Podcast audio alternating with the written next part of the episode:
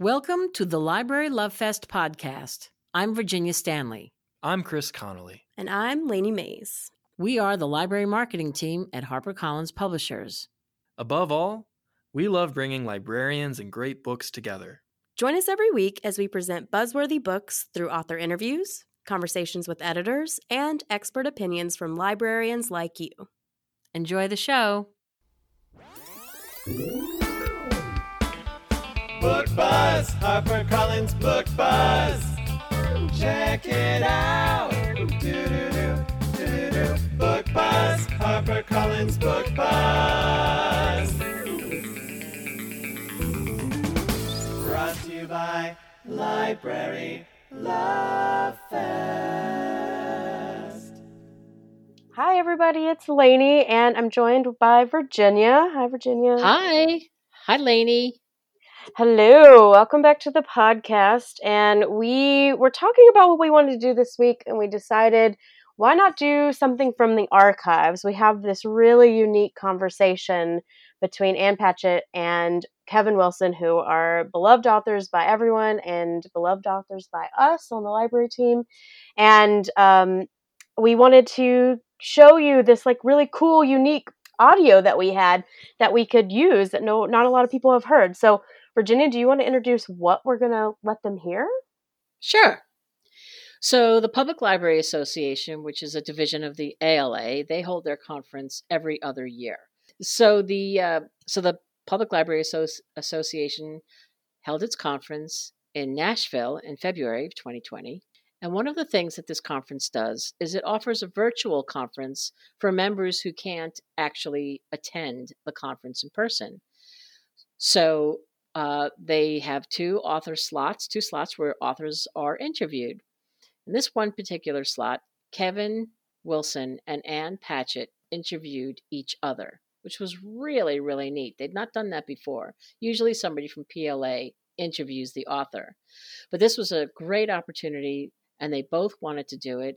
And so they sat down in the studio that was set up by PLA at the conference, and they talked to each other. First time I believe they've ever done this um, as part of a as part of a conference, and they talked about um, their their friendship, their writing life, how they write, when they write, how long they've known each other. They do touch upon their books at some point, but ever so briefly because it was really just a conversation between these two very, very dear friends.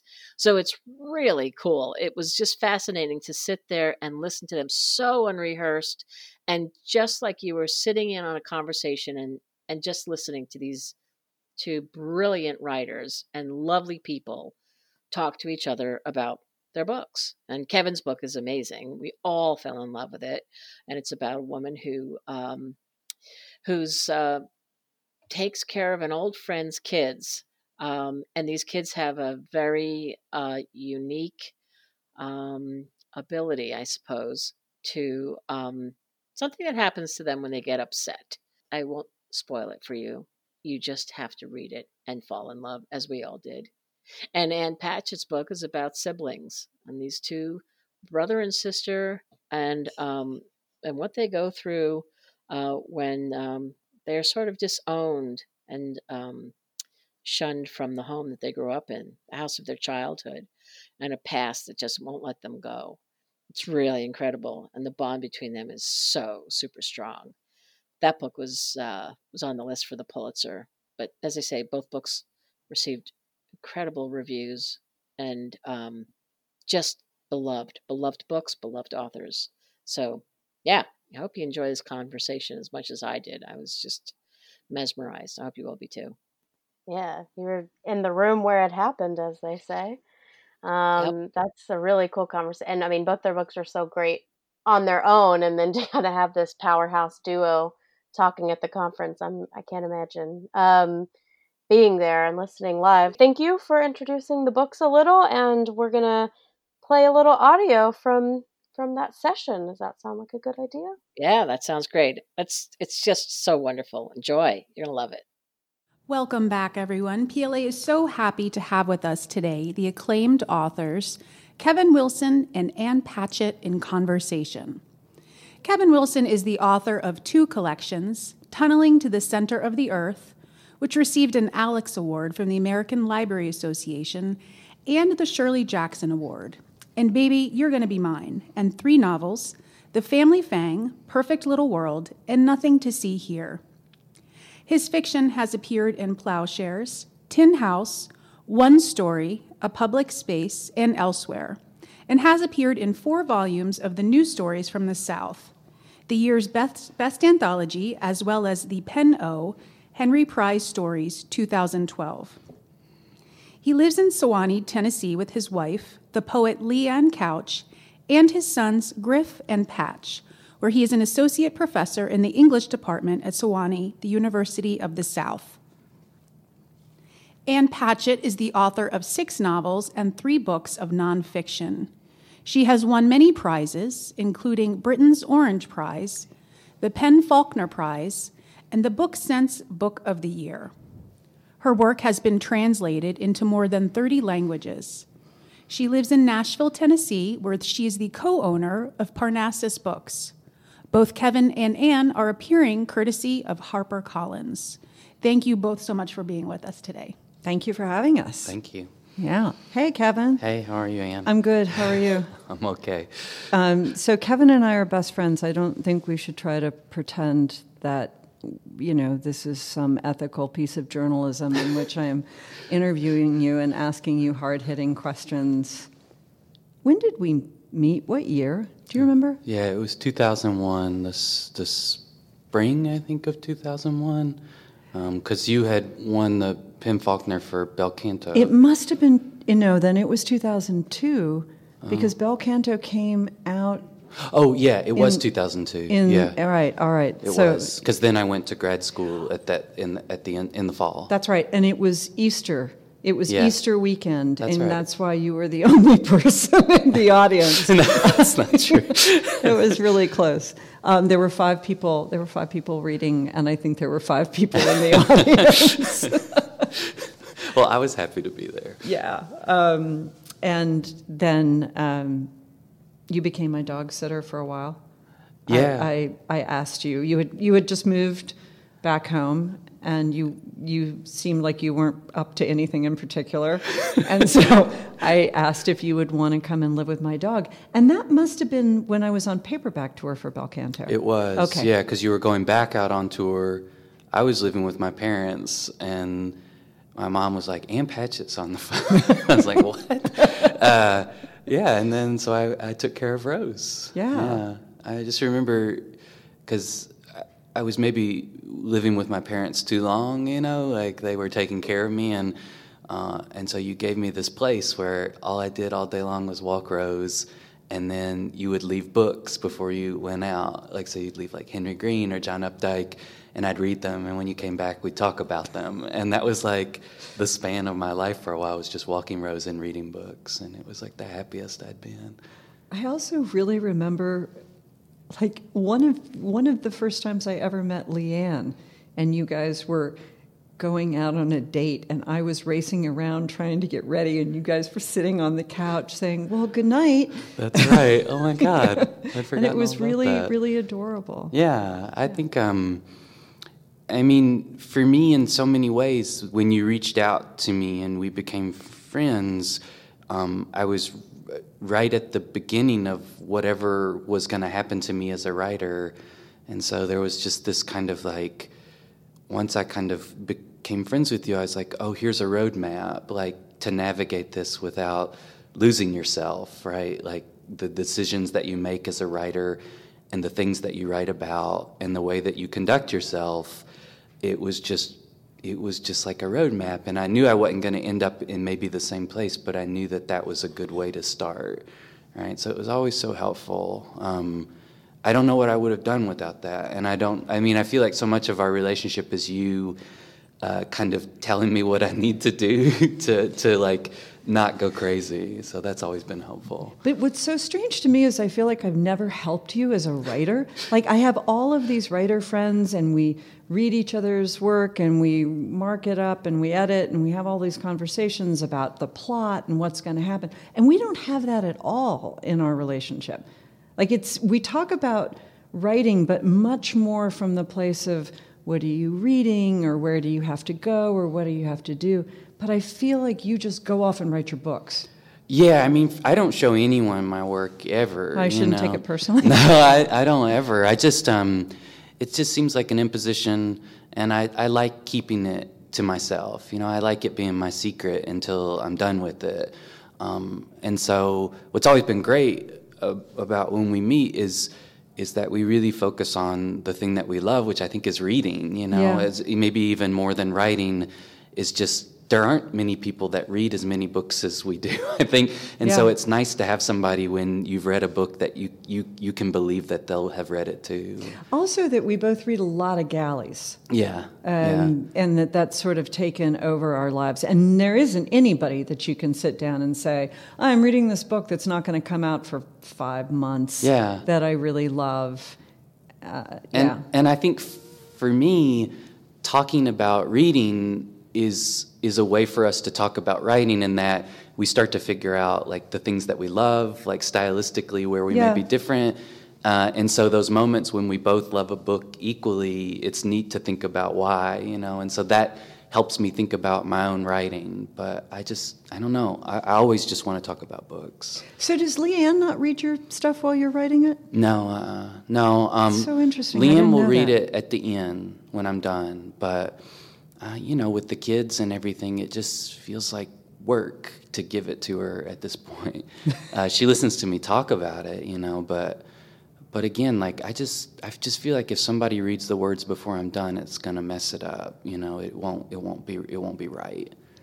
Do you tell your plots to people? Do we talk about a plot? No, I didn't. Not really. Well, I've yeah, kind of- but you know, I think about the bear book. Yeah. we did talk about that, Yeah. but maybe maybe that's why it didn't come to pass. no, I'll talk about it with you because I do. I think both of us like thinking about structure, like how we're starting, and Yes. so with you, I will talk about the ideas I have for a book, and Leigh Anne, my wife, I will. But that's that's it. You know, I again, I just have a weird thing about like the the privacy, the intimacy of writing. For me, is what I love is that it's in my head and. I just like keeping it there as long as possible. Do you talk to Carl about your? Does he read your work? Carl. Carl's my husband. Um, I always say, you know, I staple a $20 bill every five or 10 pages into the manuscript just to give him the incentive to keep going. It's my relationship with Carl and all of that has been so hard. Although I think he's right. His whole thing is everybody loves you because you're Ann Patchett, and I love you because you're Ann.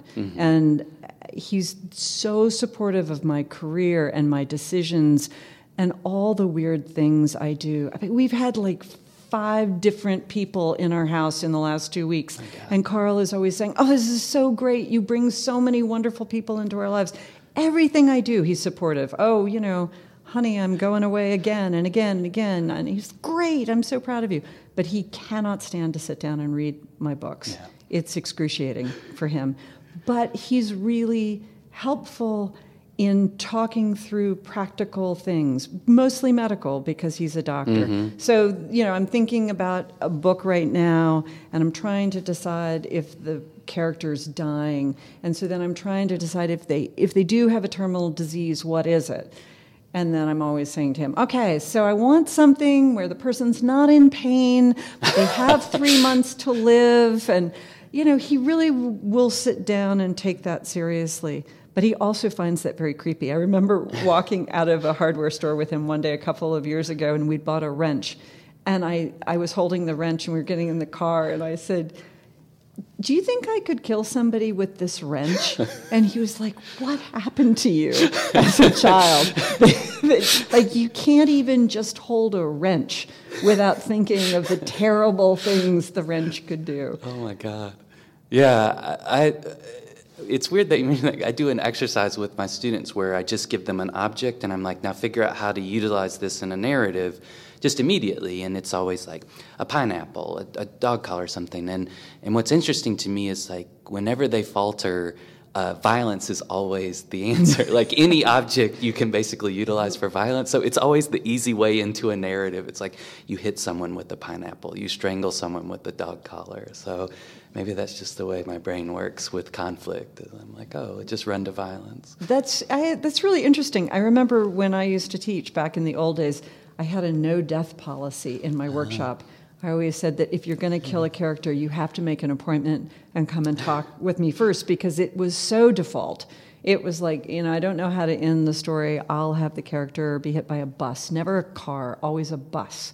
And and I would say, you know, that you just can't do it. You you can't use death to solve your problems. That's I think we've talked about this before, maybe, but my one of my professors at Vanderbilt when I was first learning how to write was Walter Sullivan, who uh, was in his probably late 70s at the time, but I'm sure he'd been reading student stories forever, and there was so much death, you know. And I remember Yeah. one kid had written a story where someone dies, and and Walter just kind of looked tired, and he was like, you know, if you ever ask your your characters what do they want, almost always they'll say, I want to live. So mm. can you find a way to let them live? And that really resonated with me for the rest of the time that I've ever written with my characters. It's not like I want to avoid danger, or I, it's not that I can't put them in danger or hurt them, but I always ask myself, like, could I keep them alive? Can I, can I save them in some way? And if I can find that way, I'm going to try to work the narrative towards that. Now know? my mind is running through all of your body of work, and people don't die.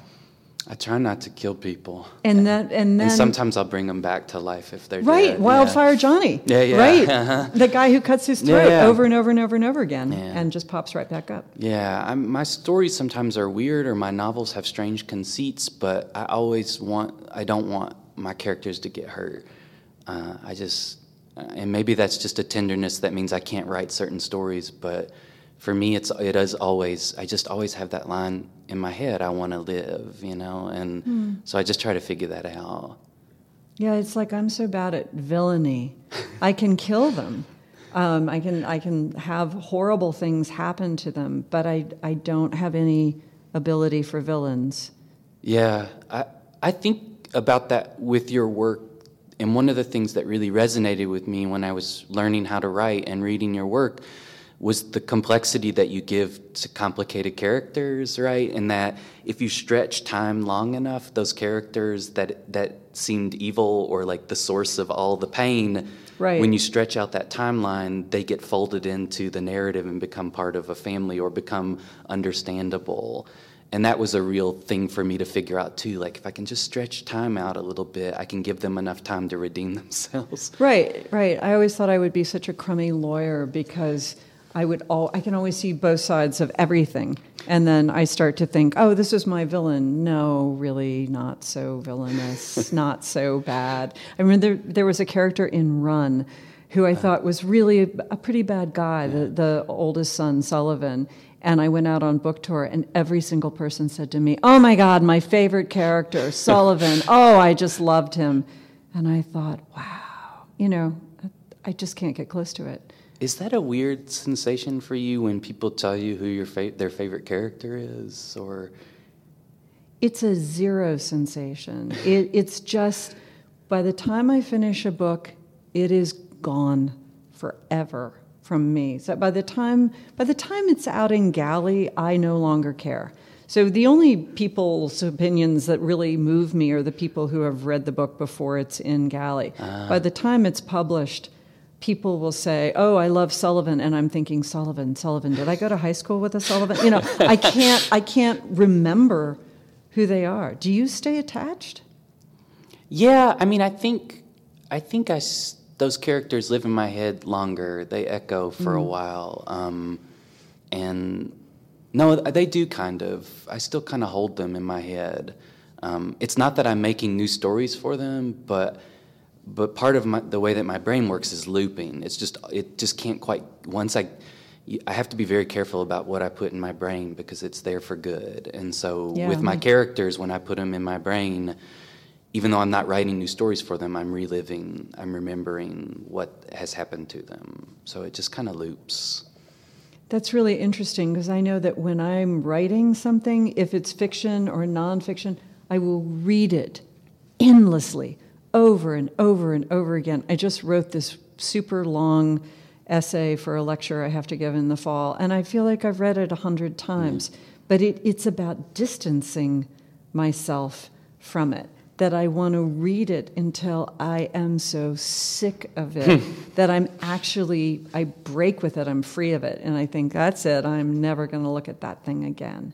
And then I can go on. Yeah.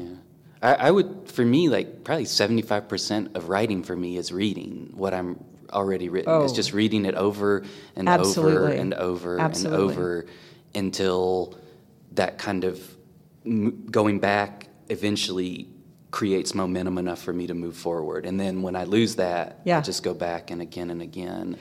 I know. always think of it as like folding in a batter, where you you know you've got the batter and then you're supposed to fold in egg whites and you put in a little Yeah. bit and you just turn it in. So so if I'm sitting down to a novel and I'm on page sixty. I sit down and look at page 50 and then work inside page 50 to Oh, 60. nice. And at the end of the day, I'm on page 63. But it's not like I started at page 60 and wrote three pages. You know, it just sort of bumps out in a way. All right, which brings me to wanting to talk about how fast you read, you wrote Nothing to See Here. How fast you wrote it, how fast I read it. Yeah, I, I wrote it really fast. I had been, in my head, I'd been, ever since I wrote uh, my novel, The Family Fang, and that came out in 2011, I knew, I- I knew I was going to write about kids that burst into flames, and I just knew that was coming.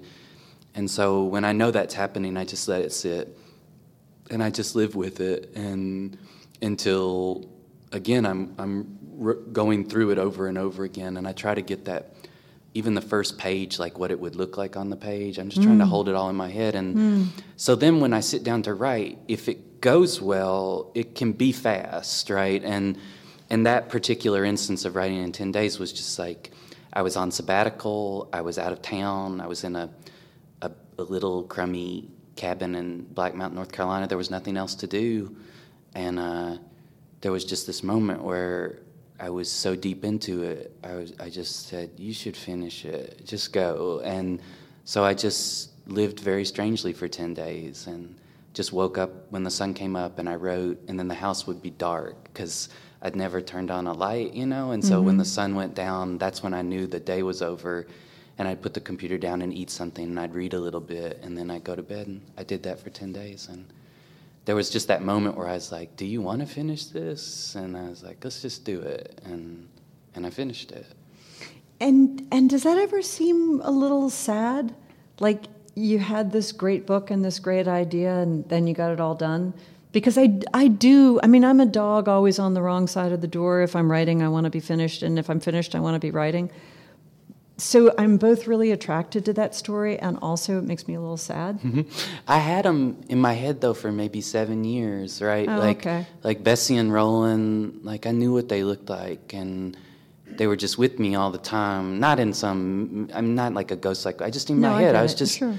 they were with me, and so all that time there was a point where I was like, you just you need to you need to start, right? And and the writing is sometimes I just I love being in my head with the story, and that's that's where the real fun is, and the Totally writing is is is just muscle memory. It's just mechanics for me. Yeah, I always think everything that rises must must converge. So I think and think and think about a story, and I don't write it until the point at which the idea of not writing it becomes more painful than the idea of writing That's it. That's nice, yeah. And I'm always trying to lower that cross point. like you're going to do this, why torture yourself? You know, why not just go ahead and write it?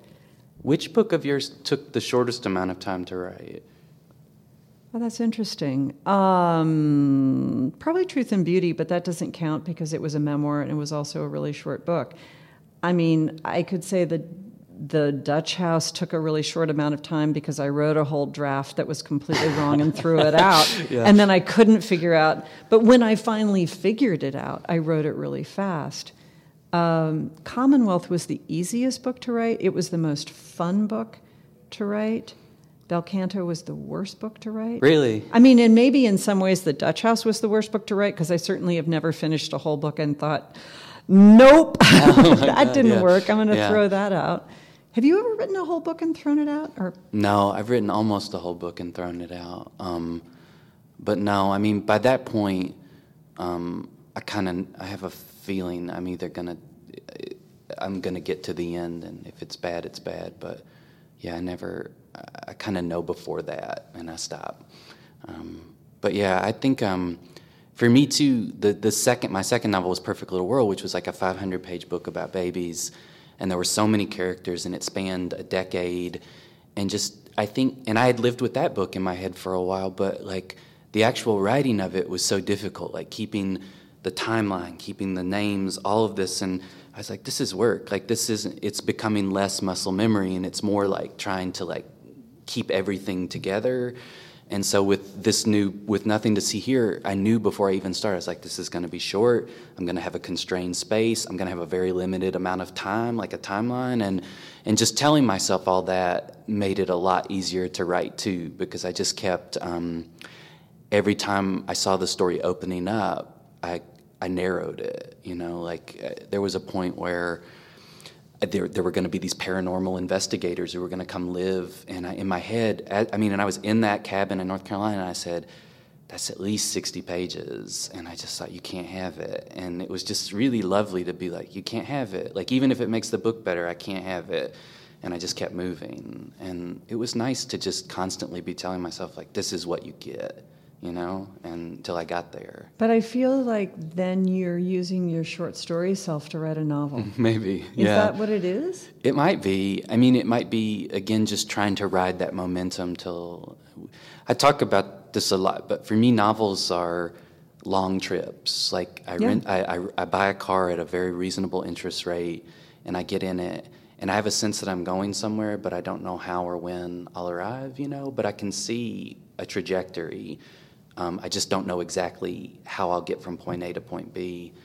And for me, short stories and why I've always loved them is I'd steal a car and I'd drive it right into a tree and uh, and I don't die. Do you know what I mean? And I get out of that car Yeah. and it's on fire and I'm invincible and I walk away from it. And those are two very different sensations. And with this novel, it was the first time where it felt like I was driving to into a tree. Yeah. That's so interesting. I and I don't write short stories anymore, but that's certainly how I grew up and how I was trained. And and I always thought of it as uh, you know, writing a short story was like falling in love. It was like falling off a building. It was all booze and cigarettes, and you could stay up night after night and just go crazy. You know, Yeah. absolutely lose your mind, and then you would be finished with a draft at least. But that a novel. I have to take such good care of myself, and you can't. I can't look forward. I can't look back. I have to just one stroke, one stroke, Yeah. one stroke. How can I stay alive long enough to finish this whole thing? So a novel is like a marriage, and and a short story is like you know falling in love, just meeting I like somebody and chucking everything. But I like the fiery car hitting a tree and, metaphor. and that's when I wrote my first novel. I mean, what was so hard was to keep telling myself not to crash into the tree yet. You know what I mean? I that impulse was still there, and, and I had to just keep saying, Kevin, like, you got so many miles to go before you can do that. And it was just instinctually something I had to fight against. so how do you feel when you're oh, when you're done? Um, I, it's, I don't know. I, I, I'm trying to. I don't know if I can answer that. I, I don't know what that feeling is, other than just. Um, I think writing is the thing that makes me happy, you know, and even finishing it. There's this kind of echoing that I know I'm going to keep doing it, that this is not the last thing. And Yeah. so it's just part of a larger life that I've made. And maybe early on it didn't feel like that, but it does now. It's always so funny when when I'm giving a talk and somebody comes to the signing table and they say, "Oh, you know, I just love your work. I keep writing. I really hope you'll write another book." And I always say, "Well, what else am I going to do? Yeah. Right? I don't have another job. I don't know how to do anything else." And I think Carl's patients don't come into the office and at the end of their exam say, I really hope you choose to see another patient. I hope you'll be a doctor again tomorrow. Because it's like people think that this is going to vanish or this is a hobby. Yeah. Um, but it's such a job. I think I tell my students sometimes, like, I do this partly, I mean, I write because I love writing, and if I didn't, love writing, I would just read um, because that's the other thing I love. But um, I tell my students a lot. I'm like, writing is the one thing that I that I really love. And then they're like, "What about your kids?" I was like, "Those aren't things." Like they, oh, that's always the first question. What about your wife? What about your kids? I was like, "No, those are people." But the thing, the only thing that I really love is writing. It's when I'm happiest. You know, is when I'm Yeah. making something on the page, and so. Um, that's completely separate from whatever comes after the book is finished. Um, I also feel like it's such a privilege. Uh, you know, that I get to do, I know what I want to do with my life, that I get to do it, that I love to do it, and that if I couldn't do it anymore, I wouldn't die. Yeah. You know, it would be a completely different life. It wouldn't have the depth and the meaning. I have, and I think actually you have this too, but I have such a huge domestic life, and I feel like there's writing and there's laundry and there's food shopping and housekeeping and taking care of the company and taking care of my husband and taking care of my family and those are my those are the two things I've got I'm either making art or I'm making dinner yeah. um, and that if I didn't have the art anymore, it would only be dinner. and the dinner is important. Like, I don't want to be one of those writers who hides in writing and never comes out. I want to have life experiences. I want to do things for people. I want to be a good citizen um, because I think that that then feeds back into the work. I have some experience to go off of. Yeah. No, I, I 100% agree with that. And I, I mean, the dif- domestic sphere for me is the world that I mostly exist in, right? Yeah. And so for me, sometimes what I'm trying to figure out is how to blend those two spaces together the writing and the domestic life. Um, God, let and me so know. What I'm mostly doing is blending it in my head, right, in my imagination of how what I write about, and but um, but it's almost impossible. They're always so separate in, in the real world. Well, and for you, it really is. I mean, you talk about the fact that since you've had kids, your time has shrunk. I mean, even if you just leave your students and your teaching out of it, your time has shrunk so much. Mm-hmm. So you do get an Airbnb and run off and madly, madly write. Like, it's almost impossible for you to go to an artist colony where you'd have to apply six months in advance and figure out your time and go away for a month. Yeah, and most residencies are two weeks at the minimum, and so my wife and I, we she writes too, and both of us are like, we can't do that to each other. Like we let each other go away, but 14 is too long, right? 10 is about the max, Right. Um, and and uh, so yeah, so when I go away, part of the rush is I want to write as much as possible because that's fun, but part of it also is that I want to earn the time away from the other thing that I love, which is being with my kids. And and by day ten, I'm I kind of I'm like, if you haven't gotten it by now, Kevin, like there's better stuff you could be doing, and I just leave, you know. So uh, yeah, I, I don't know. I'll always have to figure out how to navigate it, but but it doesn't matter to me because it's what I love to do. You know, I'll figure it out. So here's an absolutely unknowable question. Do you think that if you weren't married and didn't have kids, you would have produced more work or less work? Yeah, I think I would. I think about this. Um, it's nothing bad about my kids or my wife or anything, but I, I would. I wouldn't have written. I would have written more books, without a doubt. Um, but I also think those books wouldn't have been maybe as good. Do you know what I mean? Living with them forever is what. Living with them for so long made the book better. And if I wrote more quickly, I don't. I think those books. My kids kind of helped me figure out what's the thing I, I want to write about, and not Oh just God. always writing. Yeah, and let's talk about that for a second before we wind up because you, you know you're completely at this point in your career where you can see the thing that you keep coming back to, whether Yeah. you mean to or not, which is the relationship of parents and children, and and how parents fail their children. Like, do you ever think? Damn it! I'm not going to write about this. This, you know, the next time, and then you find yourself doing it. I think what happens, and I learned this from you a lot. I mean, you were one of the first writers that opened this world up for me. Is that what I write about is family, right? Whatever that means. And when I read your work, I was like, oh, family means you can expand that definition of family, right? And and family is this thing that becomes amorphous. It takes in people and other people leave it and it's constantly shifting and growing. And when I saw that in your work that you could like pull people into that family and, and other people would have to maybe leave, that opened me up to the idea of what I could write about, right? And so with this book, you know, it's it's such a small shift, but it's this woman is not related to these kids. Do you know what I mean? I wanted Yeah. to open up this idea of family is that that th- those those things you make to survive, and I saw that in your work was that that sometimes you hold on to other people in order to make it through the world. And when I figured that out, I was like, that's what I want to write about. It's so interesting when I think about our families because, you know, you you still got the parents you came into this world with and you guys had a super close but closed off existence. It was the four of you. And in my family, you know, it was just like we just split and changed and grew and shrunk and and I did have that sense of like go out and find your people, Yeah. go out and have your family. Yeah.